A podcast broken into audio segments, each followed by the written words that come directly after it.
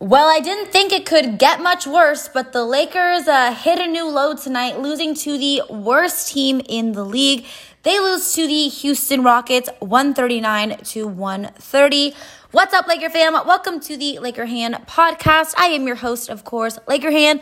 I am joined by my favorite co host in the entire world, Laker Dad. Dad, it's really good to have you back. I know you haven't been feeling well uh, the past week. So it's great to have you back on the show. I'm sorry it's uh, under such uh, sad circumstances, though. Yeah, Hannah, to be perfectly honest, after watching that Lakers game, I feel worse than ever. But that said, what can you say? 139 points allowed to the 16 win Houston Rockets. Yeah, it's just it's unbelievable. You know, the Lakers had such an exciting win Saturday over the Golden State Warriors. I was actually at that game, probably their best win, their most exciting win of the season.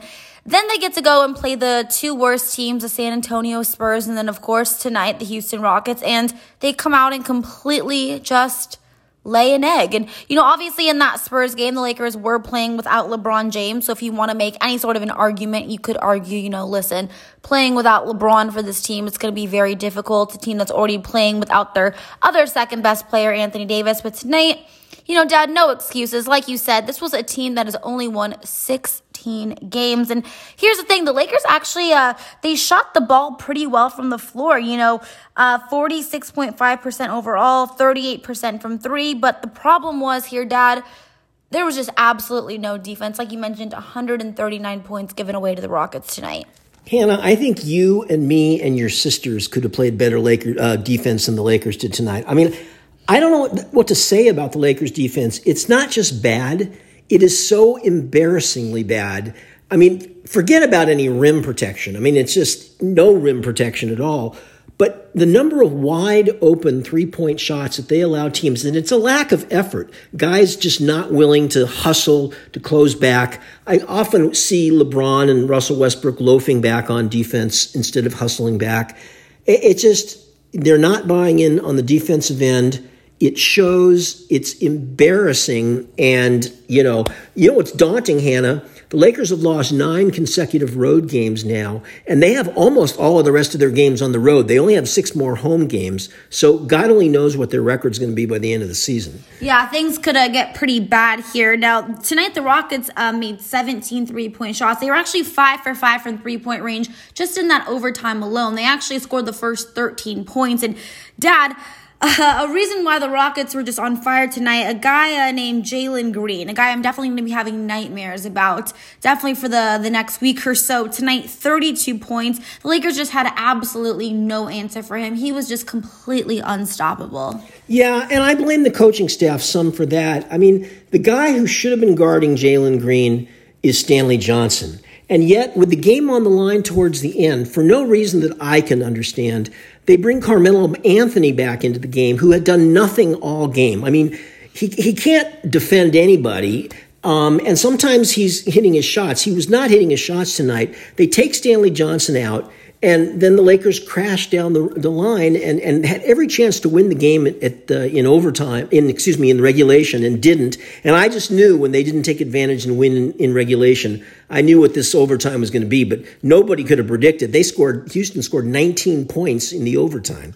Yeah, it's, it's crazy. You know, Dad, I this was a stat too that going into this game, you know, the Lakers have actually now lost nine straight on the road. I think this is their longest losing streak in a. I know definitely for this season, but I think in a a very long time in franchise history. So the Lakers are having a lot of problems on the road, and obviously this season their biggest Achilles heel has just been you know defensively because the Lakers scored you know tonight 130 points, but again allowing the Rockets to score 139 points unacceptable. And you know, Dad, a lot of players actually were able to score tonight for us. We actually had six guys in double figures, which is what's so frustrating. You know, we had Austin Reaves with 17, LeBron had 23, Malik had 20.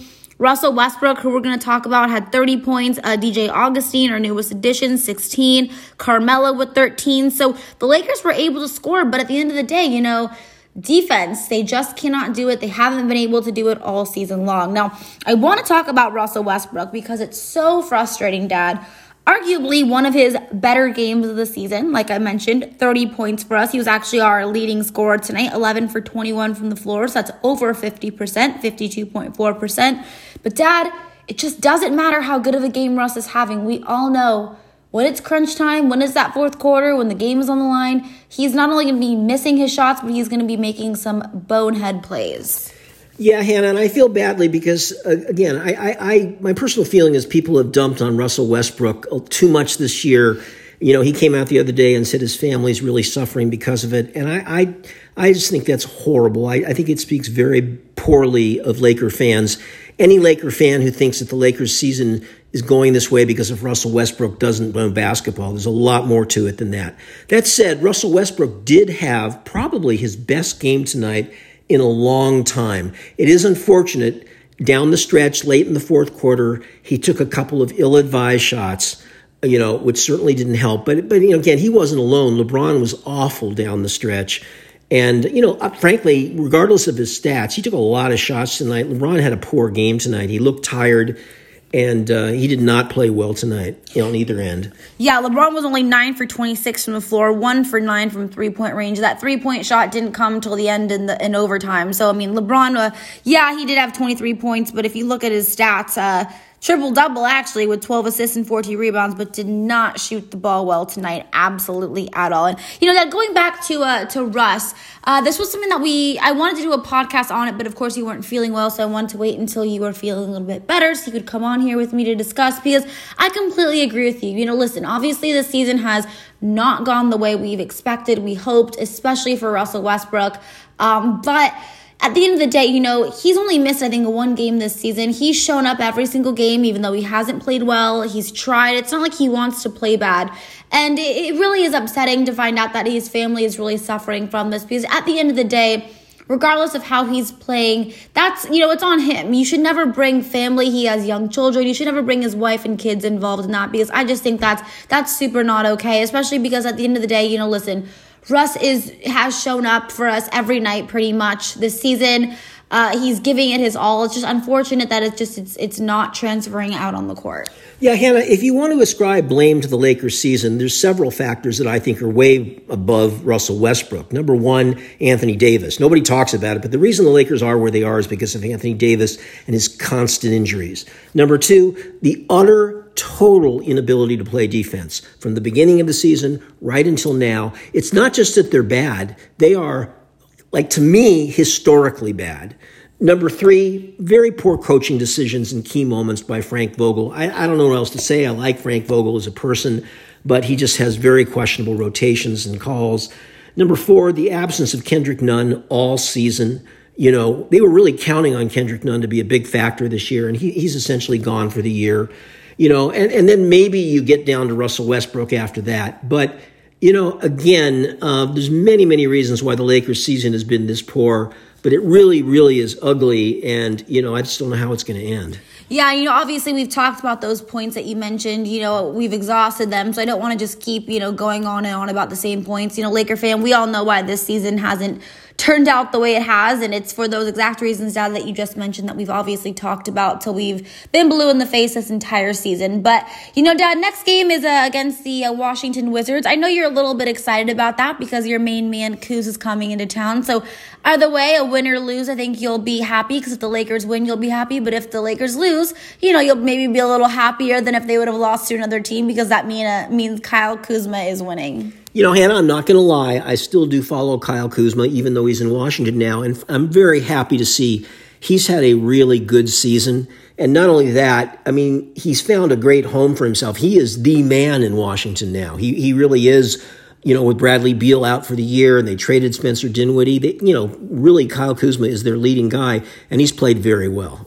Yeah, and I'm sure he's uh, definitely had this game marked on his calendar. I'm, I'm sure he's very excited to come back home and uh, play at Staples or I guess Crypto.com Arena again. I'm sure he's going to have a, a, pretty big night. I'm, I just I know Kuz and I think he's been very excited about this game since the second he saw it on the schedule. So I'm expecting him to have a, a pretty big night. So Laker fam, I think that's going to wrap up tonight's show. Unfortunately, the Lakers just hit a new low. Every time we think they've hit the lowest of the lows, they just surprise us and they uh they keep going lower. So they lose to the Houston Rockets 139 to 130. Until next time, Laker Hannah and Laker Dad are out. Bye everyone.